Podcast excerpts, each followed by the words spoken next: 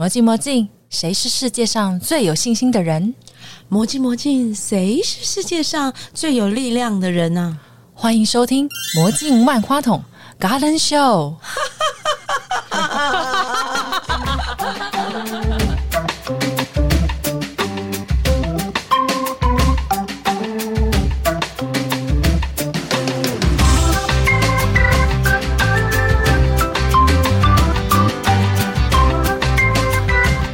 今天是我蔡培敏的生命故事，分享爱，分享希望，分享力量。欢迎欢迎，好棒哦！对啊，他声音真的好好听哦。我们今天会不会被比下去啊？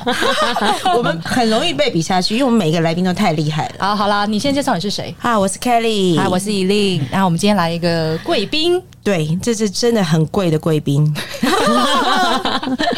OK， 我们刚刚在闲聊的过程当中啊，已经大概上了解他今天来上我们节目会对我们有极大极大的人生的体悟。我才听了一点点我就已经欲罢不能欸。我们来欢迎这个领航者管理顾问公司的总经理蔡培敏。 Hello， 各位观众朋友大家好，我是培敏。培敏可以先来简单介绍一下你自己吗？好啊，那我跟大家分享一下，其实我有另外一个称号，如果有在骑马的朋友们大概就会知道说我有另外一个称号叫做画马女骑士，因为我本身很喜欢骑马，然后也很爱画马。其实我自己本身的工作是在从事品牌行销，在从事广告这方面的工作，所以今天其实有用不同的角色身份来跟大家分享我的生命故事。画马女骑士嘛，所以她今天来录音的时候，她戴了一个很有骑士精神的帽子。对，你看到我的造型，真的平常都很喜欢戴的一个帽子。培敏可以跟我们分享一下，就是说因为你的工作比较特殊，这个工作其实很忙碌对不对？是因为我自己也是做媒体相关的，所以我知道广告业其实真的是不是朝九晚五，是朝九晚九。是朝九晚九。那可能透过这个工作的过程，你因缘际会结束了这个马术对不对？结束了这个马术，所以开始了这个马术的相关的运动。可以跟我们分享一点点这个中间的一些故事吗？好啊，其实我也很开心我有这样的一个工作啊，可以让我投入我的热情。那其实我当初会接触到马术是因为我们是公司的一场教育训练，然后那场教育训练就是希望透过骑马让我们去针对一个我们完全不了解的东西，就很像是所谓的新媒体。那个教育训练其实是要考验我们所有的同事们，面对新的媒体的时候，或者你不了解的工具的时候，你会怎么去运用它。所以我是因为这样子一个课题，我就开启了我开始骑马的人生。真的，可是一般的公司应该不会去做这样的规划。是其实那时候我们也是就是比较特别，因为我的老板也有广告教母之称啊，我的大老板余香啊，他其实对于我们在员工这个教育的发展上，他其实是很愿意投入的。所以那时候他找了一个讲师，那个讲师就是本身就是会骑马的，然后也是在广告界。对，所以那时候就请他来担任我们那个课程的讲师，然后那时候就安排了一场教育训练，全公司的同事就一起去参与骑马。好震撼，立刻就爱上马。对吧？因为我是一个那个表情都藏不住的人，喜欢就是那种非常的开心。这个就是巨蟹座。然后因为太开心了，所以那时候那个讲师一眼就看说你这么开心。因为那时候我们刚好有同事啊，就是有女生她其实不敢骑马的，是那所以他们就觉得说放弃。其实这个东西的背后隐喻也是说，有些人他会害怕新的事物，所以他会拒绝，会抗拒。那当时我们就有刚好有2位女同事都不骑马呢，那我这个人就是一眼就爱上马。然后呢，再加上我非常的喜欢藏不住的这个精神呢，我就一口气骑了3匹马。所以那时候我们的讲师就说，好，既然你那么喜欢，那这个报告就由你来写给大家，写完这个报告你再来公司大会说再跟全公司的同事分享。所以我为了写这份报告，我就开始缴费去上学骑马。这个费用很高对不对？其实我常会跟你讲说，骑马你说它会不会很高，它真跟打高尔夫球的费用其实差不多的。那差别在于说，打高尔夫球你可以在球场待一整天，然后你一天骑马就只有40分钟，所以大概一堂课2000到2500，初学者大概是这个价位的学习，所以也没有想象中高嘛。所以对啊，所以一堂课是40分钟，40分钟就很累了，因为是马要休息，是马需要休息，对，是马要休息。所以你那个报告，你讲到说你写那个报告一定写得很精彩，但后来其实我们一般人看到的是你分享在 FB 上的365天认识马的那个报告，那个才真的精彩，谢谢。对，其实我也是因为爱上这个运动，然后越来越深入了解之后，我就很想要透过一些文章，然后来跟更多人分享。因为我觉得马术运动不应该只是被大家定位成它就是一个贵族运动，或是它是一个很昂贵，虽然它真的还是算昂贵，因为养马其实是成本很高的一件事。对啊，可是你学马，你不一定要真的养马吧？是是是，但是就是我的意思说，因为马场它没有办法便宜，是因为马这个动物它要24小时要有人去守护它，去照料它，所以它的这个费用是很难降低的。明白？对。那刚刚裴敏提到说那个领导统御的部分呢，可不可以来分享一下说，因为马术运动它其实学习的历程应该是蛮长的，是对，而且很耗体力吧？是很耗体力，雕塑你的身材。但是因为它可能花蛮多的时间，那你怎么去跟你的工作来做一个 balance 跟平衡？还有这当中学到的一些技巧，就您刚刚提到领导统御这件事，这4个字说起来很简单，其实是蛮难的一件事。对，我大概分享一下，其实马术运动它是一个最特别的运动，因为其实大家以为说我们骑马到底是人在领导马呢，还是到底谁才是运动员？我这边很想讲的是说，跟大家先有一个观念啊，其实骑马的话，马占7成，人占3成，也就是说马才是真正的运动员。我们其实为什么会讲到领导统御？因为马术运动其实是我们坐在马背上，我们要因不同的伙伴，因为马就是我们的伙伴，是他们在做这件事情。比如说你要他跳跃，你要他做一些舞步，要做一些特殊的走的姿势仪态啊，这些那其实是马在做，人只是引导他去做这件。这个就很像说你是公司的老板，你是一个管理者，你怎么让你的员工他的潜能发挥出来？所以他是在国外来讲，马术运动是一个非常专业，它可以是一个专业的领导统御的课程。有没有在实际上的例子，在让我们更清楚了解说，在您的管理公司的营运上面，你怎么运用马术的技巧？我分享一个案子，我当初在学马术的时候，其实因为我们做广告圈的人，大家应该性格都差不多，就是很急，要快很准。所以其实我以前讲了朝九晚九，对，然后再加上要处理非常多的事物，所以每个人都要像8爪鱼一样，每个人都要同时要一心好几用。那以前早期的我其实是很急的，我个性非常的急，而且我没有耐心，我讲话也很快。当然现在可能观众还是觉得我很快，但是我现在的我已经比以前慢非常多了。可是我第一次遇到你的时候，我觉得你很温柔。是，可是这个真的要感谢，也要感谢马术运动，因为刚刚有提到说，其实我们个性很急，但是因为你在马背上如果你很急，马会以为你要它快。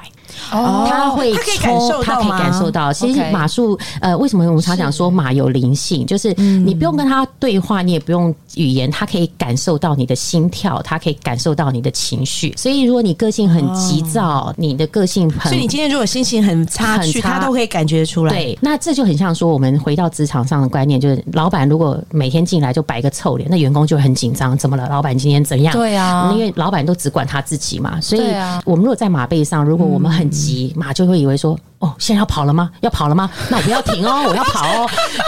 但是如果你想说，那我不要太急，我要放慢，那马就想说，那我可以偷懒，反正老板今天没看到。老板没看到，那我就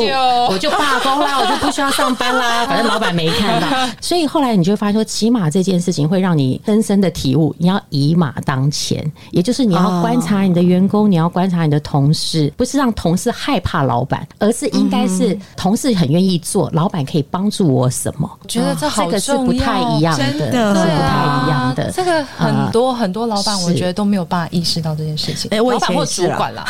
对 ，sorry。因为我们是权威式的，所以就变成我们在管理上很容易流入，就是反正我就手上有马鞭嘛，我打你，我叫你做1你就做1，我叫你做2就2，那这样子也是一种管理方式。可是这样的话，那个马它本身的潜力就很难被激发出来。所以你学了马术运动之后，回到办公室的时候，是你觉得你的 EQ 情商都变高了吗？当然，就觉得包含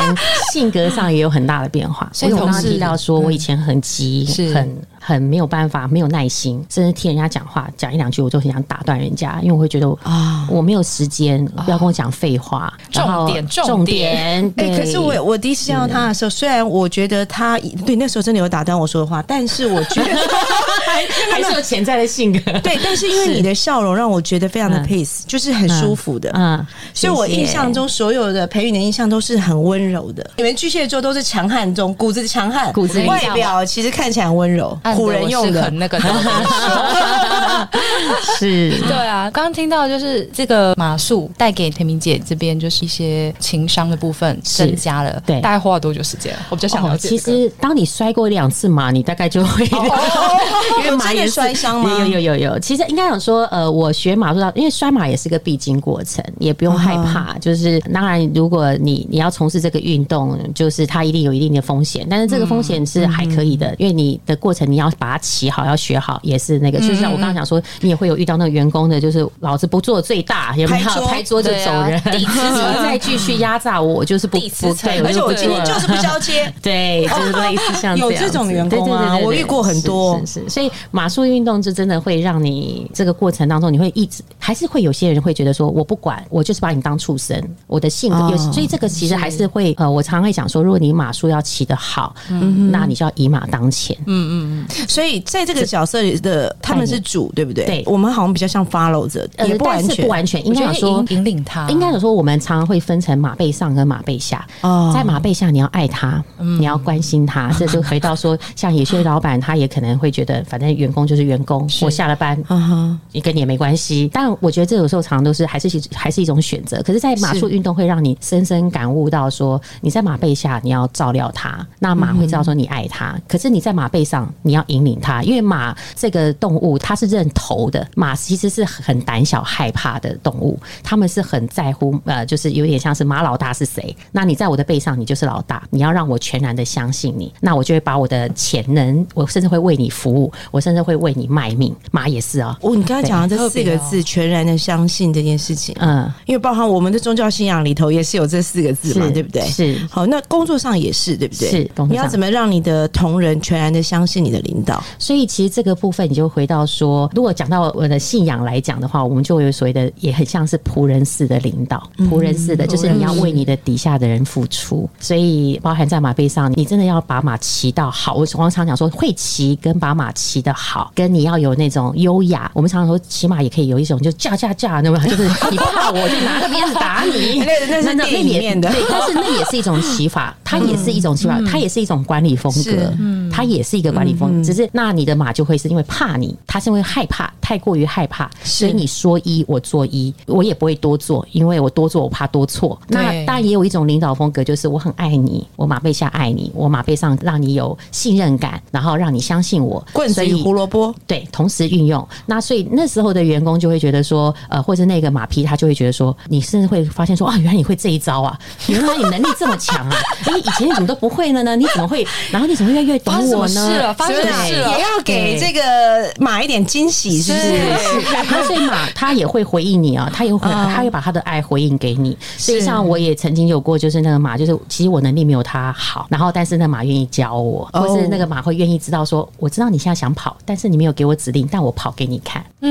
然后你就会很兴奋，就觉得说哇，你怎么那么懂我？对，我觉得这个沟通的地方其实很有趣，因为我像我们2个，因为都有养宠物啦，是好，那我跟我的狗之间也是沟通无碍，我都把我的狗当家人，是好。我想问一下，培敏之前家里有养宠物吗？或跟动物相处的经验？有，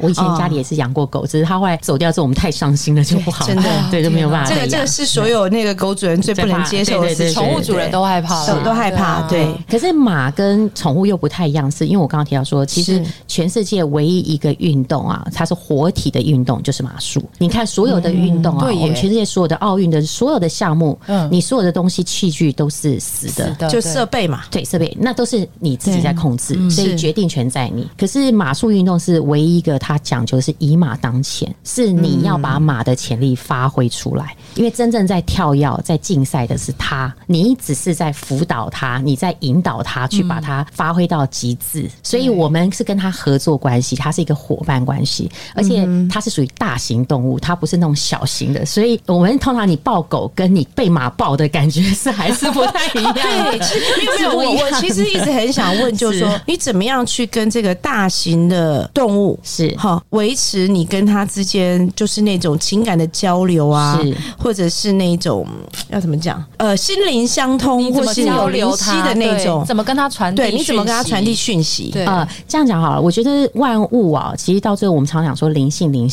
哪里来的？其实就是本质是一种爱。就像你跟婴儿，你不用跟他有一样的语言，宝宝刚出生他也不会语言啊，但你爱他，他是知道的。所以所有的动物都是一样的，你只要爱他，他会感受得到。当然，如果你凶他，他也是知道的。所以我们常会讲说，其实还是要以爱出发。是，所以在像我刚刚提到说，在马背下，你要爱他，你要照顾他，他知道说哦，原来我不舒服，你都知道，然后他那个信任感就会慢慢建立。然后在马背上，你又可以引导我，然后你下指令，有时候他能力比你强，但因为你在马背下，你爱他，他会知道你的需要，他就会反馈给你。我觉得这个好深哦，好深哦。对，因为我们当然没有接触马啦，但是我们因为我看你画的马，其实你很喜欢画马的眼神，对不对？对对对，马眼睛好漂亮啊！应该讲说，我当初会画画也是因为我第一批学习的马死了，我是因为太伤心，所以才开启我会想要画这件事情。选择油画的原因是，第一个是它比较好保存，然后第二个是，其实那时候我其实最早的时候，我其实一直觉得说，因为台湾其实没有马文化的，应该说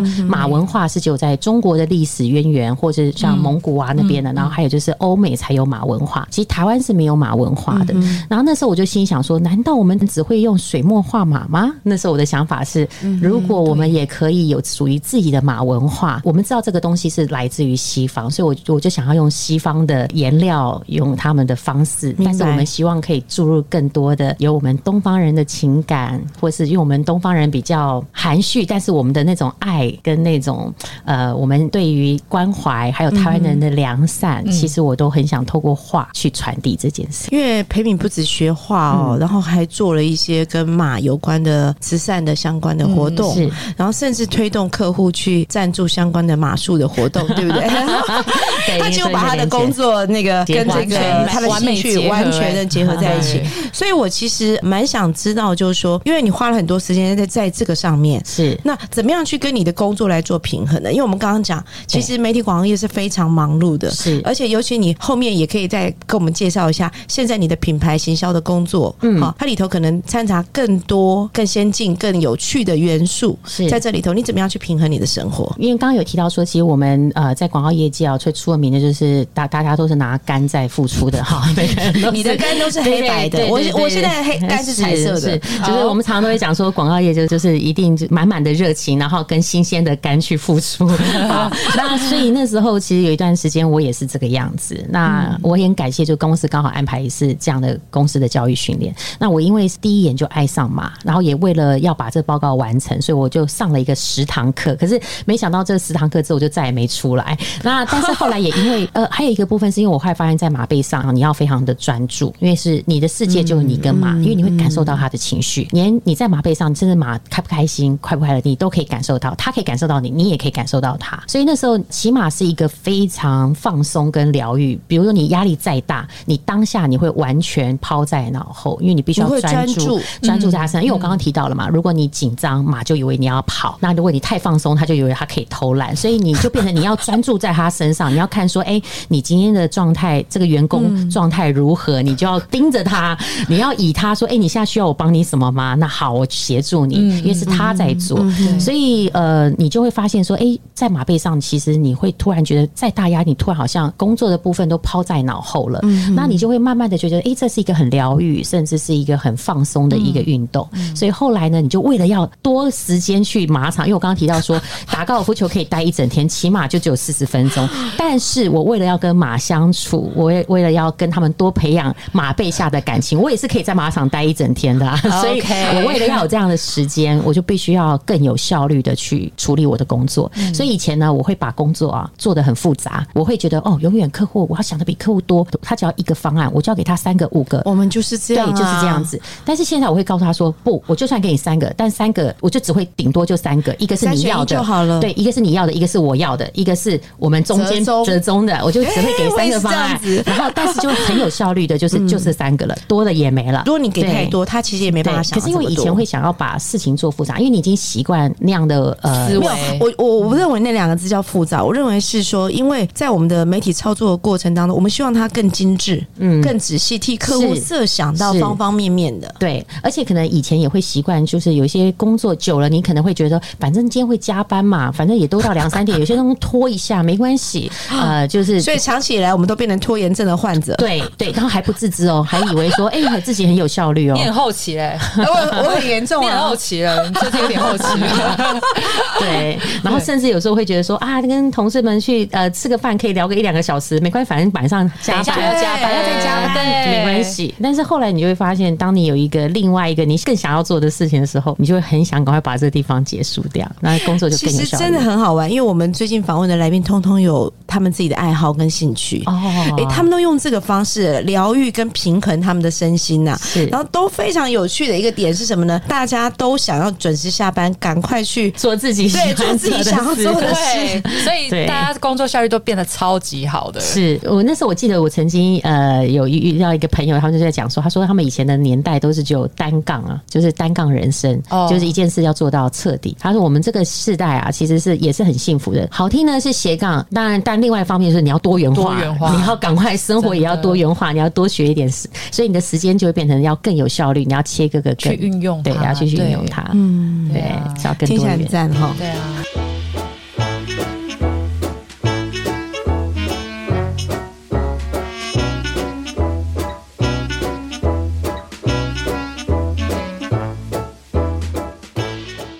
跟培敏聊天的过程啊，我们听到了相信、信任，好，还有爱这个字眼、嗯、是。那我觉得在学习马术的过程对你一定有很大的人生的一个帮助嘛，对不对？对。那你可不可以分享这个爱的过程，爱自己的过程？刚刚有提到说我第一眼就爱上了马嘛，然后我刚好学的第一匹马它就是因为生病死了，所以我其实那时候过程当中就很难过，因为我其实人生还算还好的是，但我觉得大家多多少少都会遇到一些苦难嘛，对吧？一些辛苦的地方。但是那时候这匹马对我来讲意义很大。我刚好提到说我们在马背下要爱它嘛、嗯、所以我第一个情人马就离开我了，所以那时候其实我伤心很久、嗯、那也因为这份爱，其实它也化成了我一个很重要的力量，就是它促使我因为我当初太想念它，所以我才开启了我画油画。所以那时候其实我第一个创作系列就是爱系列。然后那时候其实我为了思念这匹马，因为我最初的原始想法只是单纯说我很想把我跟他之间的我想念他这件事情我透过画去呈现、嗯、然后所以在那时候爱的过程当中，我就开始回想我跟他之间，然后还有就是我开始会观察我周遭身边的，不论是我的同事、职场上的一些事情，我都把它画到画里。所以其实我的每一幅画都是有真实的故事、哦、所以都是每一个爱的故事，都是每一个爱的故事。那直到后来画到一个程度，我发现说居然会画画，因为我其实是自学嘛，然后自己一直在不断的自己。你是去那个油画教室那样？对，一开始是我去教室，因为我没有地方画，所以那时候我就先租了一个空间，我等于是去那个画室，但是我是自己创作，我就自己找一些题材，嗯哦、自己也会拍一些，对、啊，我就自己创作。Oh、然后一直到后来，我就发现，我居然会画画，就是我给了自己一个希望，我就开始说，那我干脆在马年开个马画展。那时候我就给了自己一个目标，所以我当时是做的过程当中，我都很想跟人家分享说，感动这件事情，你有感就真的要动。我是在这个过程当中，因为我也是有这个感动，所以我就决定了开始画。那画的时候发现自己原来会画画，好像也是画的还不差，所以就在马年我就给自己一个目标，就我在马年开马画展，所以那时候就给了自己一个希望，我就继续创作这样子。那也在这过程当中就发现说我也疗愈了自己，然后我也看了很多周边爱的故事，因为我全部都入画，我全部都在我的画里面，对，所以就越来越认识自己。你有没有发现因为学了马之后，然后你爱马，对，你把这份爱开始分享出去，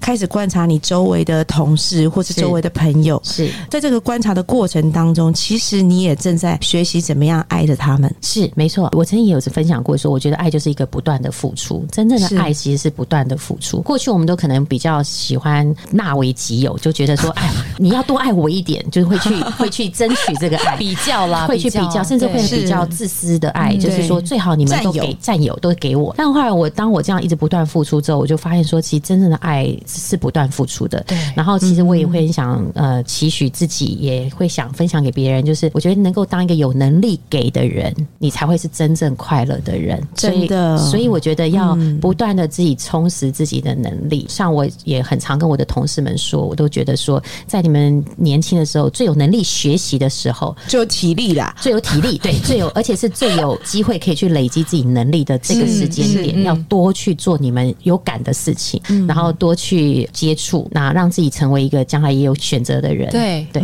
然后也培养自己可以做给的人。了解。对，马术这个运动，它除了在领导统御上面，它是一个学问之外啊，我记得它也有其他的治疗的功能。哦、对，那我相信做了这个运动，对你的健康一定会有很大的帮助。是，没错没错。就马术界有一个以前的前任的理事长黄贝贝，他很有名啊，他就在我们圈内很有名，就是因为他就是僵直性脊椎炎，他就是完全是靠马术治疗，然后坐在马背上，因为马术是可以治疗人的。哦、那他的治疗不是只有身体，他连心灵层面都可以治疗，所以他可以治疗，比如说像我刚刚讲说，我们跟那位前任的理事长，他就是僵直性脊椎炎，你坐在上面，他可以慢慢的帮你做拉筋，所以他原本是驼背驼得很严重，那他现在就慢慢的，至少你以前是看不到他的脸的，他就后面你可以看到他的脸，因为他以前驼背很严重。那我刚刚讲说，他也可以治疗就是脑麻的孩子，他们其实脑麻的孩子，因为马的韵律啊，就是我们坐在马背上，马的韵律跟我们人走路是非常相像的，所以你坐在马背上，你坐在上面走15分钟，就等于你自己在走路走15分钟。而且其实我们人很特别，是我们一旦有哪里不舒服嘛，我们正常来讲，比如说我右脚不舒服，我就会尽量用左脚的力量，所以你一定会左脚都坏了。对对对，因为是没错没错，你讲对了，都是这样子啊。对，没错，你讲对了，没办法，你会代偿，因为你会正常，你痛你就会不想施力，可是你在马背上，你没有办法闪躲，因为它是一个全身性的运动，等于是马就是你的脚，所以你不能说这边痛我就不做，因为你坐在上面，你一定要平衡，没办法，而且你的脑波会很自然的觉得也不会痛了，为什么？因为你为了要平衡自己在上面，所以你的痛感已经没了，所以它就一个很自然的在帮你做复健。所以我们很多就是脑麻儿，他们常常在医院他是要强迫拉筋的，你会看到很多小朋友坐在地上在哭啊，然后爸妈要强迫帮他拉筋，可是你在马背上，他们小孩子会觉得我在玩欸，我不是在拉筋欸，我在他们很快乐，有趣多了，甚至他们会觉得说，欸，我是老大欸，我坐在马背上欸。我很帅的耶。所以刚刚我提到说，马术治疗不是只有生理，它还有心理层面。如果你是脑麻的孩子，或是你是有身障的孩子，你可能会自卑，可是大家坐在马背上，它是一种骄傲的，他会觉得我跟你们不一样哦，这是另外一种信心的建立。对，信心的建立，信心的建立。我刚才听到一个字眼，就是那个专注这件事情，是因为你必须要很专注，你才能够驾驭这一匹马，对，跟他和平共处，对不对？一起合作向前行嘛，不然他把你摔下来。没错，有很多摔的惨痛经验了，所以我想问的是说，这个专注力有没有办法带到你的工作当中？会耶，我觉得也是会的。我觉得人很容易以自我为中心，你会放大自我，甚至你只要有一点点自信，或是你一点点小成功，你觉得很顺了，人就很容易自大，就会觉得我最棒。可是因为马术这个运动会让你发现，你的感官，你的所有的部分会是在别人身上。所谓的别人指的是说，我这个部分讲的又不太一样，是觉得不是说我们更在意别人的对自己的意见啦，或者我们常会讲说要做自己啊，不要太在意别人。我所谓的在意别人，是你会更在意你怎么跟对方合作，让这件事情更好。所以这也就成就了我现在我负责营运的这家公司，因为我们是品牌行销部，对，领航者。那其实我要跟不同的合作伙伴，因为我大部分都是外发，那我们其实是公司不用养那么多人，但是我们会帮我们的客户去媒合适合的执行厂商，所以我就更在意的是这个厂商，这个合作伙伴他是不是可以帮到我的客户，那是不是可以帮我们成就这个事情的顺利度。这也就是我在马术上学到，就是因为我要跟不同的马合作啊，那就是很像我现在我必须要跟不同的厂商合作。那以前你如果回到我刚刚提到说你要容易放大自己的时候，你就会觉得自己最厉害，厂商不中了，自己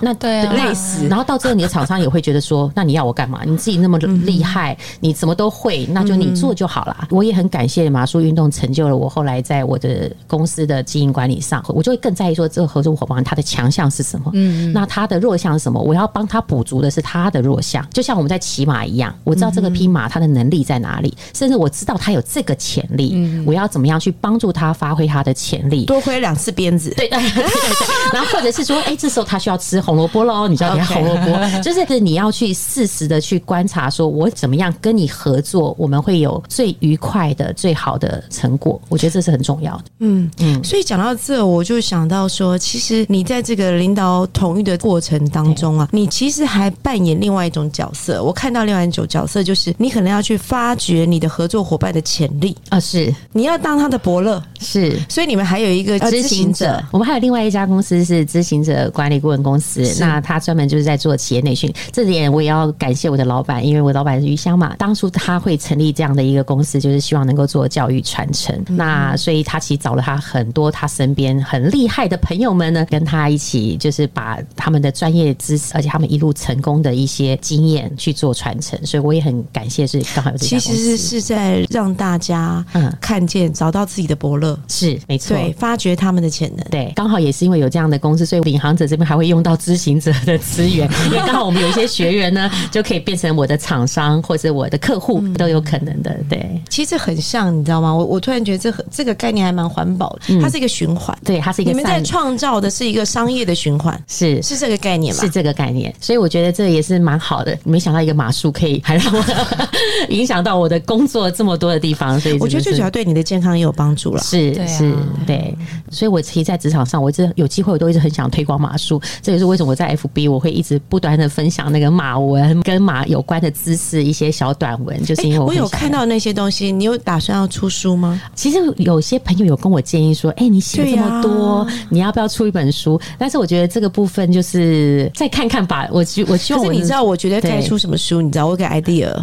你不是要出一般真正介绍马术的书，你应该把那个365天的那个东西集结起来啊。是，我觉得他应该做给小朋友看啊，很有趣。我觉得应该要画成漫画，画成动画，我觉得这才有意思，因为让所有爸妈给小朋友看，启发他们的。是，谢谢，这很好的建议啊，真的，我觉得那适合孩子，很正面的。而且我觉得有时候学习一个兴趣啦，或者是一个目标方向，它只是要从小激发起。我一直都觉得说，像我虽然刚好提到说我们台湾没有自己的马文化，可是我一直觉得马匹来到台湾有一个好处是，台湾人真的很良善，我们把马真的都当成是那种比宠物啊，比家人还要好，所以我觉得这也是台湾人的特色。因为在欧美啊，他们真的还是把马当成是养牛跟养猪的感觉是一样的。真的吗？哦，是吗？有些地方因为他们觉得他们很尊重的，他们很不同吗？应该是说他们尊重，他们可能地方也大，所以他们不会这样的圈养方式。我们的圈养方式会比较就是啊，你就看到很多马主三不五时你就看他帮马按摩啦，他在马背下就可以帮马按摩啊，然后这是宠物概念。对，然后甚至一天要洗好几次澡啦。那可能在国外你可能是这样会不会太多？一天洗好几次，但是我们的爱的方式，可是其实马它是因为有灵性，所以他在国外他会觉得说，他住的可能是大别墅、大庄园，他可以自由奔放。但他来到台湾就好像在做 SPA， 有没有？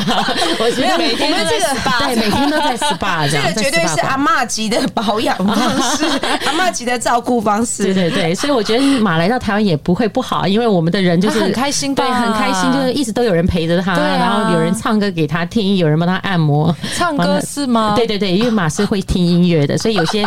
马主还会哼歌给他的马儿听啊。我想说还特地放音乐啊，会，他们会特地放音乐，就是会放给马听啊。我平常都没有嘞。对，所以我觉得也是我们台湾特有的马文化。我有一次啊，就是看见一个新闻，然后好像就是一个马庄园的主人，不晓得为什么把马放出来，然后就在大马路上走，就大马路上也不算奔跑啦，他就是一直在运行这样子。然后我赫然发现那个电视新闻的一幕造出来的效果是，所有的车都纷纷躲避，纷纷让路，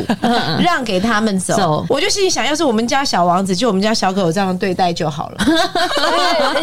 有啦，现在台湾的人蛮友善，就是看到宠物什么，其实对宠物其实都还蛮友善的啦。对对对，只是小王子不够大，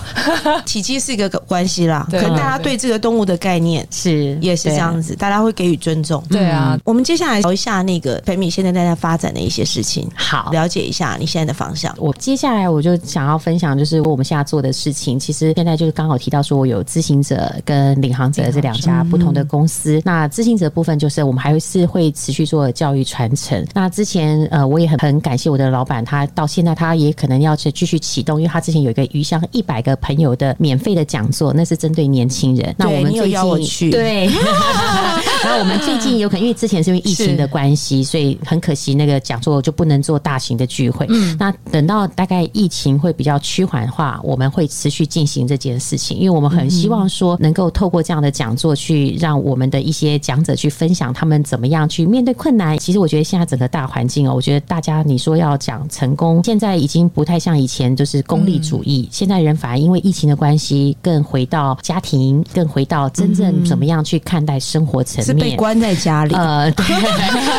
但是我们也觉得其实以前的成功哲学就是你一定要出人头地啊，一定要做大老板赚大钱，但是我觉得现在的观念已经也开始不一样了，大家会回到本质，你怎么样去发挥你的潜能，你怎么样尽其在我的去活出属于你人生的光彩。我相信每个人都是独一无二的，每个人都有每一个人所他的魅力在，所以我觉得应该会回到最初的自己，也就是每个人都应该学会怎么去面对困难，然后怎么样去活出就是我刚刚提到就活出属于你这辈子属于你的精彩。那所以在知性的部分，我们会持续的透过一些大型的免费讲座，那我们也希望能够传递更多的正能量，也可以激励一些年轻人。那至于领航者部分呢，我们也很希望说，因为我老板也都有共同的信仰，我们也很希望帮助我们的客户透过我们的专业的品牌行销的规划，或是我们的媒合，找到对的厂商，帮他们去媒合对的厂商，去执行出他们的行销成果。那当然我们也会希望说，我们服务的客户也可以有一些在行销的手法上，他会注入一些能量，也就是注入一些我们希望说小小的善举能够导入一企业的公益，然后回馈这个社会。这个也是我们会在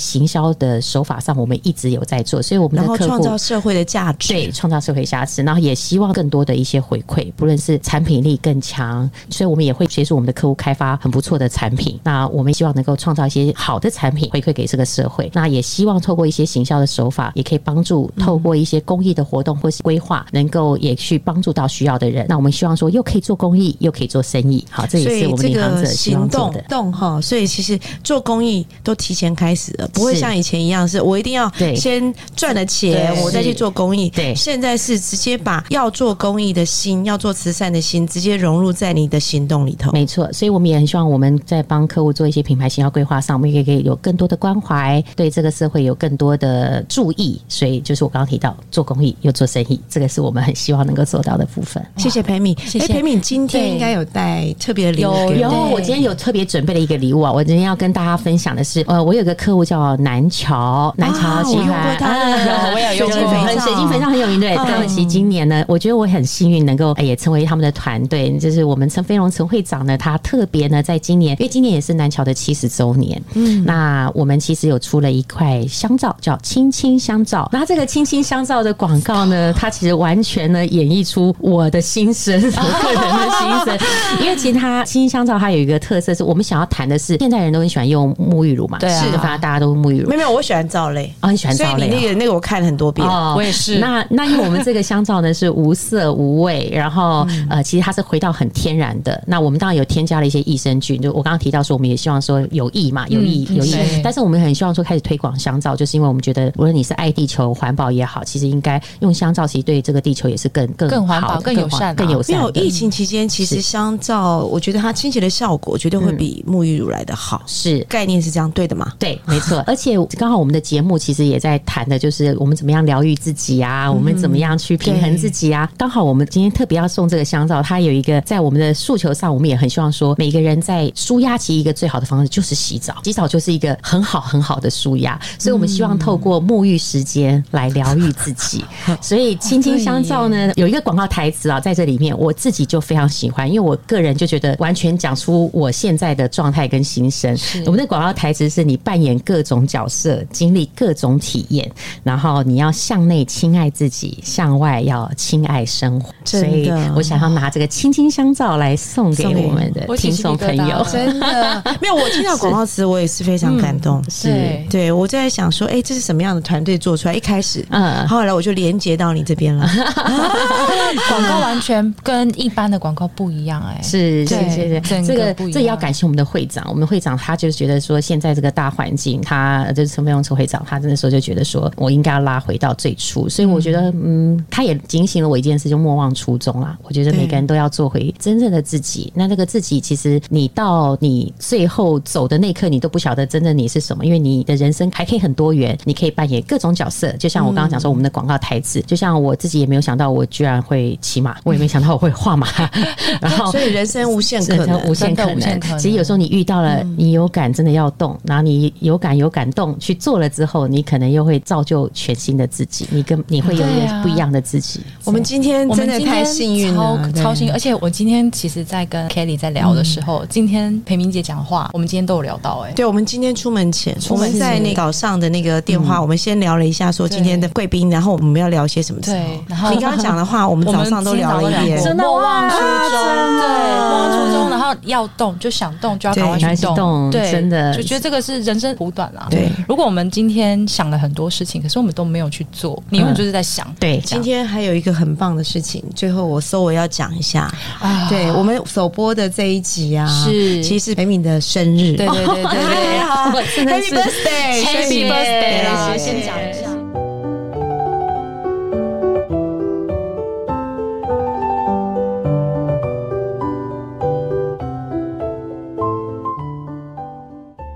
准备了一个非常特别的礼物给你，对对对，但是我们会分享在 FB 上。对对对，现在去拿好像有点远，我们等一下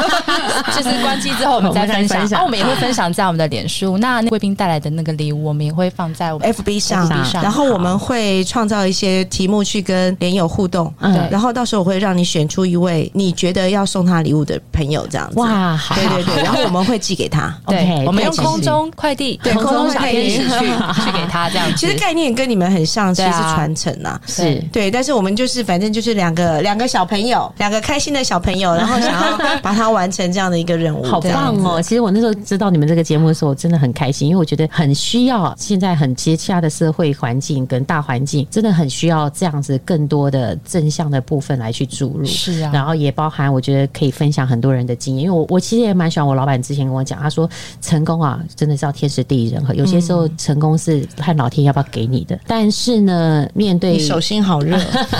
但是面对困难跟挑战那个反而是需要学习的。所以我觉得这个节目我相信可以听到很多人的生命故事，然后也可以给很多人，就我真的觉得这年头因为资讯多也是一个好处，就是很多事情不用白走冤枉路，已经都人家告诉你说这一路不要走了，对啊，你就真的不要走了，也不要再这么不要生命很有限，生命很有限，真的要尽量活出你属于你自己的精彩。真的想做就赶快去做，想动就赶快动，没错，是、啊。谢谢你，谢谢，谢谢，谢谢，谢谢。那我们今天就到这边喽，好，拜拜，拜拜。